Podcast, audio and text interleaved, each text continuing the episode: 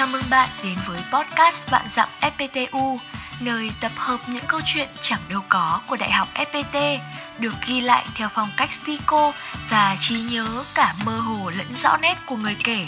Và đây là câu chuyện của ngày hôm nay.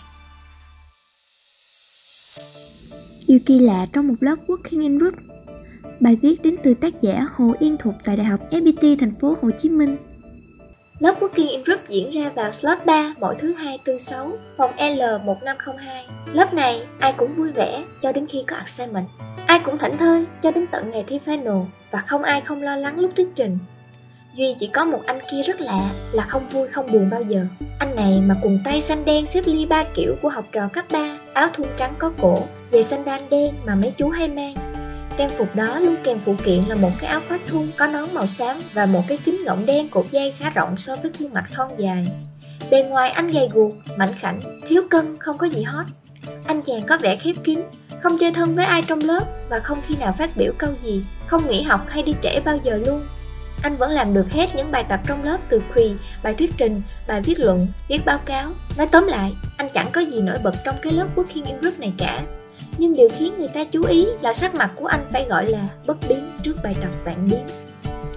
Chuyện về anh Mạnh Khảnh chắc cũng không có gì đáng kể. Thì đó, ngoài sắc mặt bất biến thì anh chàng cũng không có điểm gì nổi bật. Ấy là tôi nghĩ thế, trước lúc thuyết trình project giữa kỳ. Đợt đó, cô giáo giao cho cả lớp nhiệm vụ tổ chức một workshop chủ đề văn học Anh, Mỹ. Vì lớp này là lớp ngôn ngữ Anh mà. Ai nấy mãi mê chia nhóm làm bài, nhóm media lo truyền thông chương trình cho toàn trường, nhóm setup lo mượn phòng và tea break, nhóm writing lo viết tất cả các thể loại thư mời, thư cảm ơn trong chương trình. Còn nhóm content chưa có ai xung phong làm MC và speaker cả. Sau một hồi dụ và rất nhiều dỗ thì cũng có đủ thành viên cho nhóm content này. Speaker 1 là một ai đấy và speaker 2 chính là anh Mạnh Khảnh. Anh chọn truyện trinh thám kinh dị My Series của Stephen King. Ông Hoàng thể loại làm thòng tim và tăng huyết áp người đọc. Anh demo một hơi nửa tiếng không cần slide. Kỳ lạ thay, khuôn miệng đã từng mang giọng nói miền Tây Ninh của anh ta lại đang phát ra âm thanh City Boy nước Mỹ đặc sệt. Mắt anh sáng lên, chân di chuyển mạnh mẽ, tay vung lên chém qua chém lại có chủ đích. Chốt, bài trình bày mạch lạc, nội dung rõ ràng. Dù trời nắng chang chang mùa hè và bụng đói cồn cào do gần giờ ăn trưa, cả lớp vẫn co rúm lại, không ai dám thở mạnh vì cốt truyện kinh dị. Mấy đứa con gái tiểu thư ôm chặt lấy nhau. Thế nhưng, cái đáng sợ hơn cả cốt truyện kinh dị đó là anh Mạnh Khảnh bỗng dưng hóa thành một người khác. Cứ như cái tâm trạng phấn khởi và cách nói hăng say kia vừa mới được thả ra từ một nhà tù tối tăm nào đó. 30 con người hốt hoảng trước nhân cách ấy, cùng lúc cũng yên tâm vô cùng vì bài thuyết trình chắc nịch này cho buổi workshop.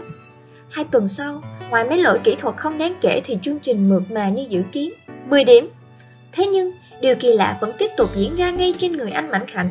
Sau buổi workshop hôm đó, anh chàng lại trở về như cũ, cứ như chưa từng có một anh mảnh khảnh hăng say thuyết trình trên sân khấu hôm nào. Kết luận rút ra trong một sắp giấy nghiên cứu của một nhà giáo dục học nào đó, chỉ cần kiên nhẫn chờ và dũng cảm đưa người học vào đa dạng tình huống học tập phong phú, chúng ta sẽ được sống trong education theo đúng nghĩa từ gốc Latin educeres, kéo ra, tức là thông qua hoạt động học tập mà kéo ra năng lực bên trong của người học.